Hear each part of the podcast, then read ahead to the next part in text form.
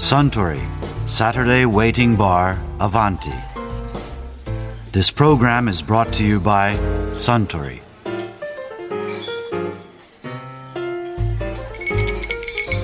お待たせしましたご注文のハイボールですああありがとうあ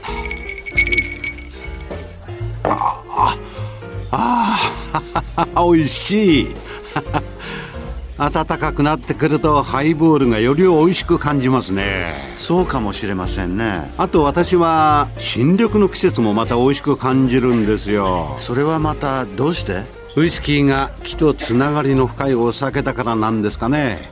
長い期間をかけ木で作られた樽の中で熟成していく。まあそんなことを考えてしまうせいか新緑の時期に飲むハイボールは木々と互いに反応し合っている気がしてね。なんだか嬉しくなってしまうんですよ。素敵な感覚ですね。まあアバンティで飲むハイボールはどの時期に飲んでも美味しいんですがね。あそうだ。昨日お話で思い出しましたが以前アバンティで美術ライターの前橋十二さんが木についてこんなお話をされていましたね。前橋さん日本の木造建築ってどういう特徴があるんですか？例えば。そうですね。例えばその塔ということであれば、え軒が長いんじゃないか。屋根がこう長く屋根が長く張り出してるわけですね、はいはいはいはい。まあ五重塔の場合には下から12345と5層分の屋根がありますけれども、これが非常に長く張り出していると。実際にちょっと無理がかかって物理的なストレスがかかりすぎるぐらい軒が長く張り出している。でもそれがこう反り方猪木の反り方も含めてすごくこう建物にいい表情を与えている。しかもその軒とその何て言うのかな建物に当たる光とのこうなんていうのか戯れみたいなもの。だからそこのところが建物を見る時の一番のポイント。一番のポイントってことはないけれどもはポイントの重要なポイントの一つだというふうに思って見ていただくと面白いと思いますね。醍醐寺の建物なんかがねやっぱりすごく軒下明るいでしょ？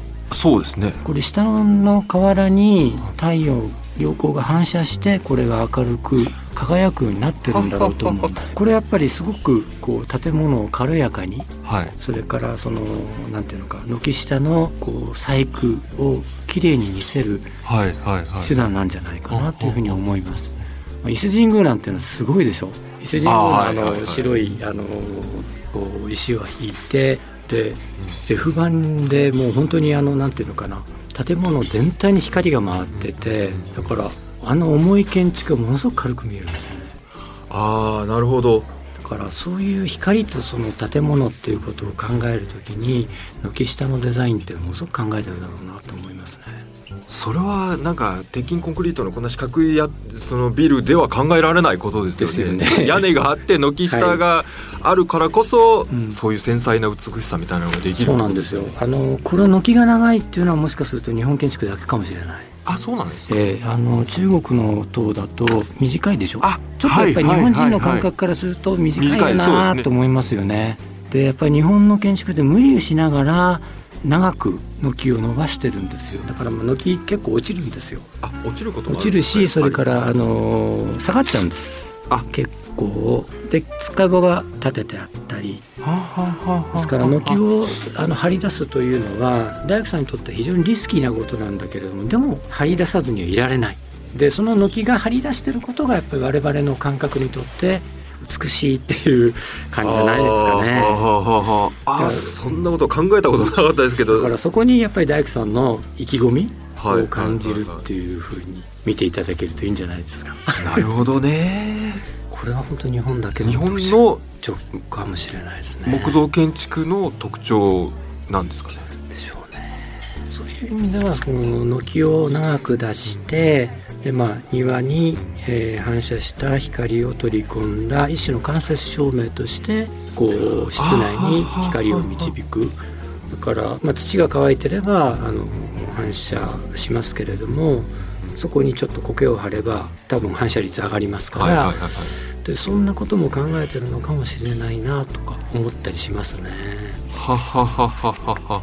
あ日本って結構その夏ははい。太陽きついじゃないですか、はい。南側、はい。でもそれに対してこれだけ長くこう軒を張ってこう一旦庭で反射してまた軒からこうっていうダブルクッションみたいなあの光の導入の方法っていうのもあったのかもしれないなとかね思います。実際にこういう軒の家には今誰も住めないわけですね、ね、隣いっぱいですからね。ね。はい、でもやっぱりもしかするとそういうところに住んでるとこう雲がちょっと切れるとこう反射光のつまり反射率が上がるから、はいはい、それであ空が晴れたっていうことが家の中にいても分かるのかもしれない。あなるほどね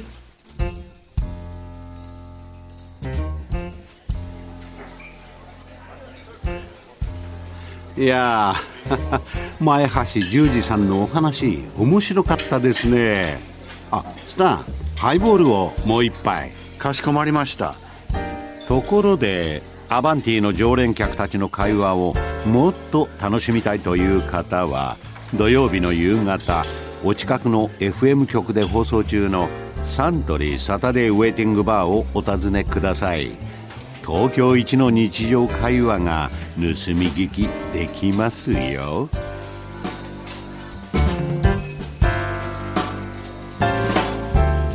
Suntory Saturday Waiting Bar Avanti This program was brought to you by Suntory.